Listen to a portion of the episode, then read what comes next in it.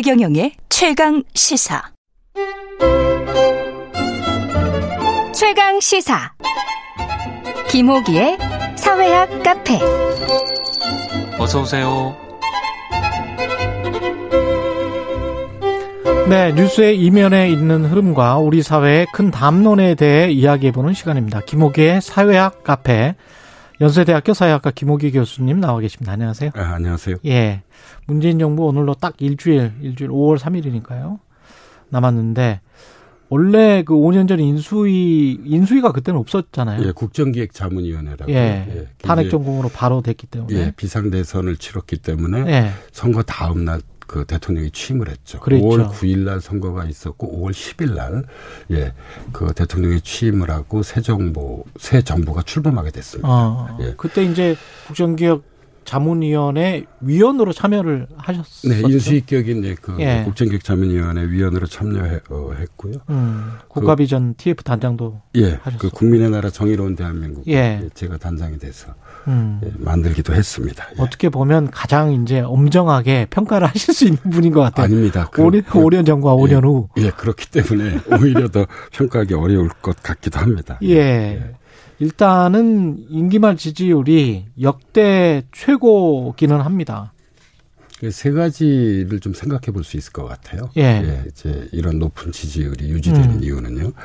어, 첫 번째로는 어, 이 집권 이 마지막 2년이 현재 이게 코로나 국면이었잖아요. 음. 예, 그래서 어, 코로나에 대한 정부의 대처가 어, 뭐 나름대로 국민들로부터 지지를 좀 받은 것으로 보입니다. 음. 물론 저는 뭐 K 방역이라고 거의 뭐 과장할 필요는 없다고 생각을 합니다. 음. 네, 그러나 적어도 다른 나라와 비교해 볼 때 우리가 이 사회적 거리두기의 확진자 동선 공개 어떤 한국적 방역의 특성이라고 이야기를 하는데 어, 이 상당히 좀 효과적이었다고 볼 수 있을 것 같고요.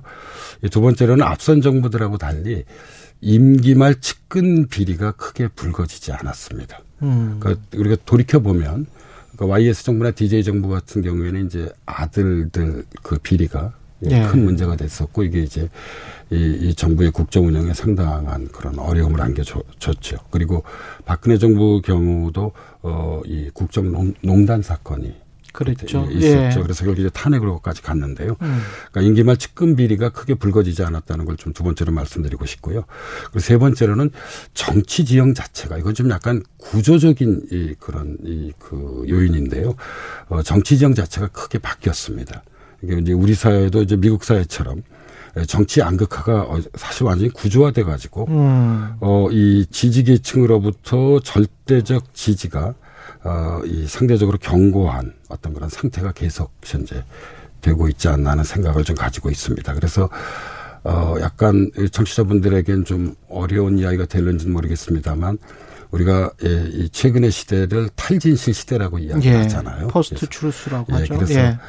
사실보다는 신념이 중요한 것이죠.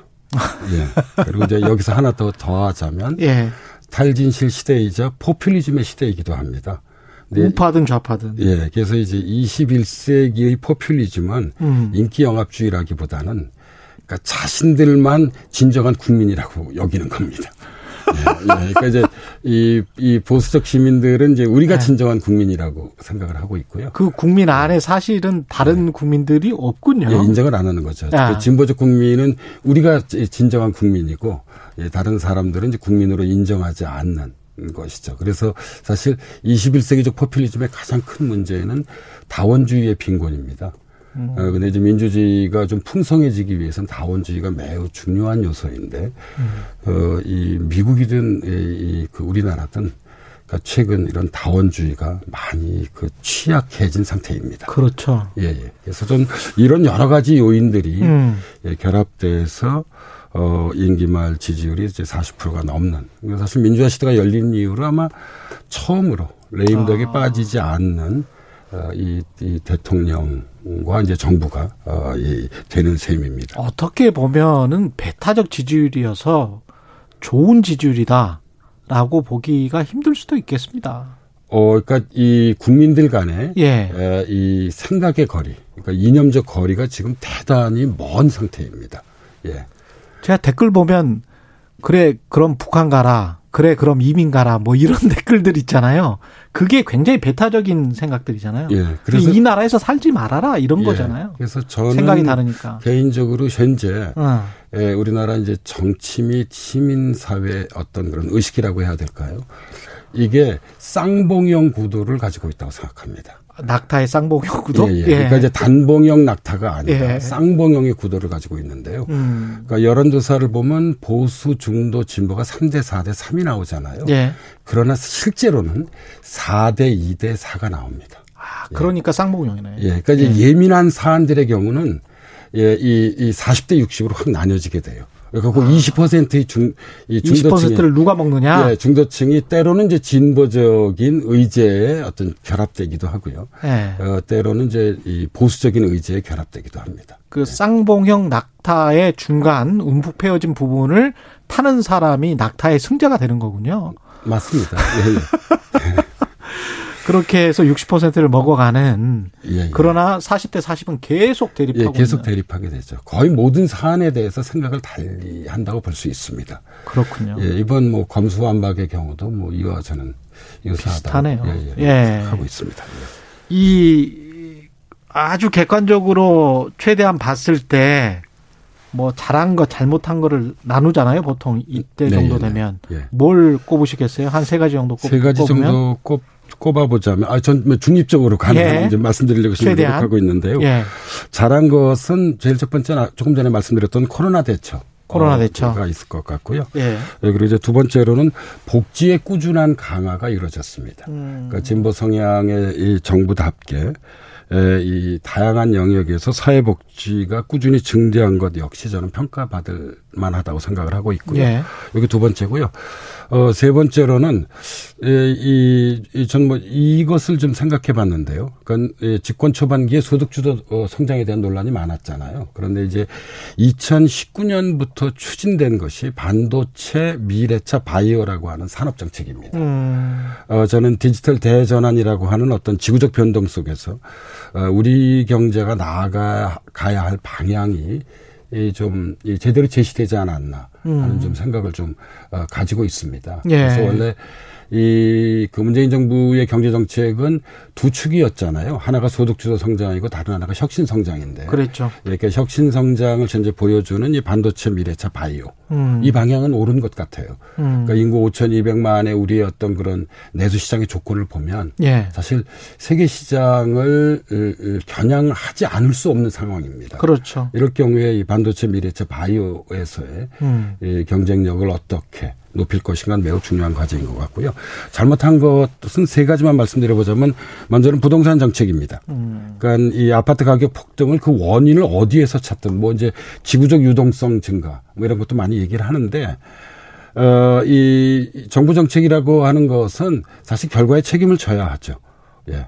그 원인이 어디에 있다 하더라도 어, 집값 폭등이라는 어떤 그런 이, 그, 이 결과에 대해서 어, 정부의 책임이 면책될 수 없다고 생각합니다. 음. 그래서 참 역설적인 것은 어 21세기에 들어와서 집값이 크게 두 번 올랐잖아요. 예. 아, 한 번이 노무현 정부이고 그렇죠. 다른 한 번이 이제 노무현 정부를 계승한다고 하는 이제 현 문재인 정부에서였는데 음.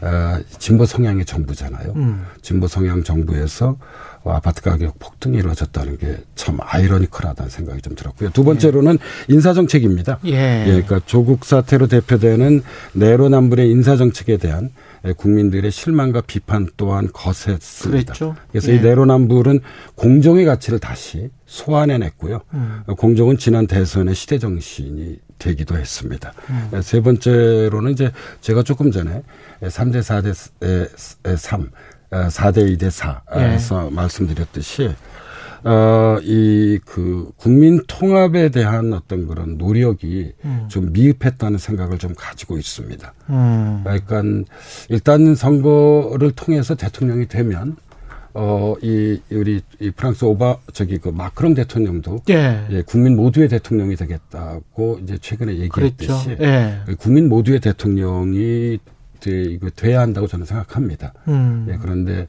뭐 정 치 양극화라고 하는 이제 구조적인 어떤 우리만의 특성이 있긴 하지만 예. 예, 그럼에도 불구하고 아무튼 국민 통합에 좀 미흡하지 않았나 음. 하는 것을 좀 잘못한 것에 세 번째로 좀 꼽고 싶습니다. 예. 이저 정부 평가도 그렇고 어떤 정책 평가도 그렇고 저는 잘 모르겠더라고요. 그 어떤 측면에서는 구조적 요인이 그리고 세계적 요인이 너무 세기 때문에 그게 어느 정도로 여기에 관여를 했고 나머지 플레이어로서의 정치인들의 어떤 실정 또는 잘한 것 이게 어느 정도로 관여했는지를 계측하기가 기자 생활을 하면서 그게 점점 더 어려워지는 것 같아요. 요새는 좀 엄밀하고 객관적 평가가 예. 아, 이제 5월 9일이 마지막 임기 날이잖아요. 음. 어, 임기가 끝나게 되면 어, 서서히 이루어질 거라고 생각을 하고 있습니다. 예. 그런데 이제 조금 전에 말씀하셨던 것에 부동산 정책을 대입해 보면 음.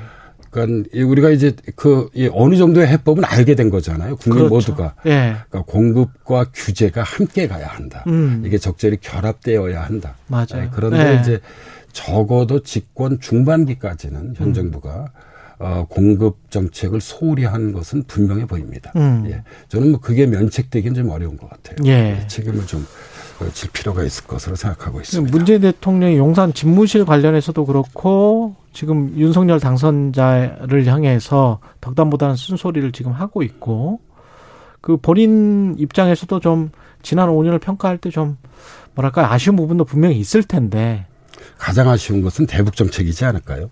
대북 아 그러네. 아, 예, 왜냐하면 이제 한반도 평화 정책은 평화 정착은 문재인 정부가 심혈을 기울인 정책입니다. 그러니까 집권 1년이었죠. 2017년을 돌이, 도, 돌이켜보면 한반도의 전쟁의 어두운 그림자가 드리워지고 있었고요. 그때 맞아요. 어, 이 트럼프 대통령하고 어, 저기 그 이, 이 김정은 위원장이 서로 주고받은 얘기들을 보면 음. 어, 정말 진짜 겁이 많이 났어요. 혹시 이러다 전쟁 일어나는 것 아닌가. 네, 그런데 네. 평창 올림픽을 계기로 남북 대화가 진행되고 남북 정상회담을 통해서 전쟁의 그림자를 걷어냈습니다. 음. 하지만 아, 싱가폴 회담은 성공적이었는데 예. 예, 하노이 회담 결렬로 교착 국면에 빠졌고요.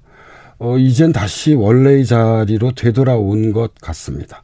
예, 그래서 아마 이, 이 대통령 그 이 본인께서도 어, 이 부분을 가장 좀, 이, 그 아쉽게 생각하지 않을 까, 음. 아, 이렇게 추측해 봅니다. 예. 그래서 사실 이 제가 이 전문가는 아니지만, 음. 어, 이 저는 대북 정책의 정답은 없다고 생각합니다. 예. 그러니까 이제 이 보수적인 강압 정책이나 그렇죠. 진보적인 포용 정책을 잘 이제 결합시켜야 그렇죠. 하는데 예. 예.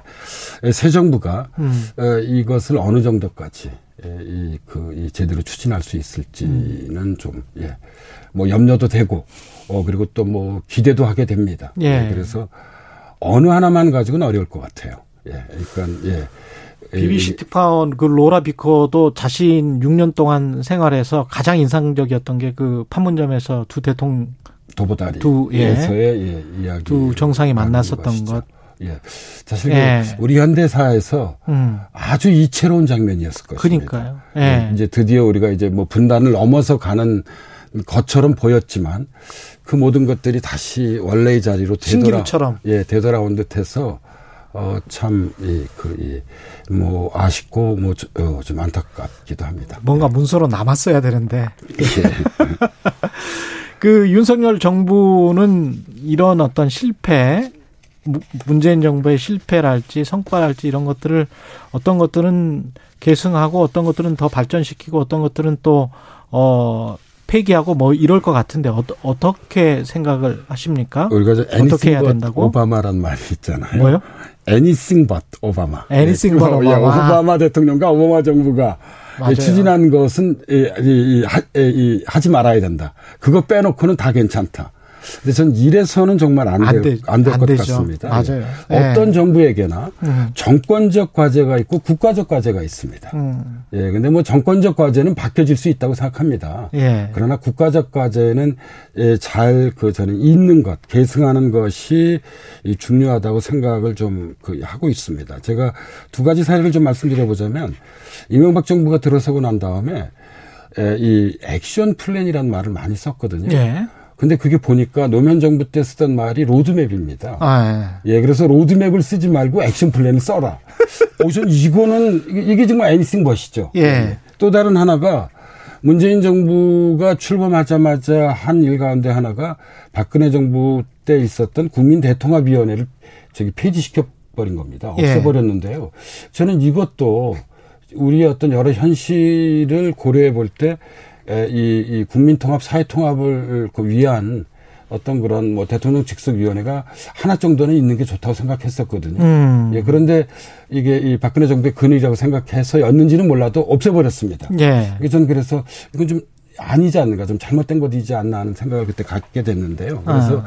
윤석열 정부도 음. 제가 아까 이제 뭐 잘한 것으로 세 가지 말씀드렸잖아요. 음. 코로나 방화, 복지의 어떤 방역, 음. 그다음에 이제 복지의 꾸준한 그런 이, 강화? 그, 이, 이 강화를 네. 말씀드렸고, 어 그리고 이제 세 번째로 말씀드린 것이 이제 혁신 성장인데요. 음.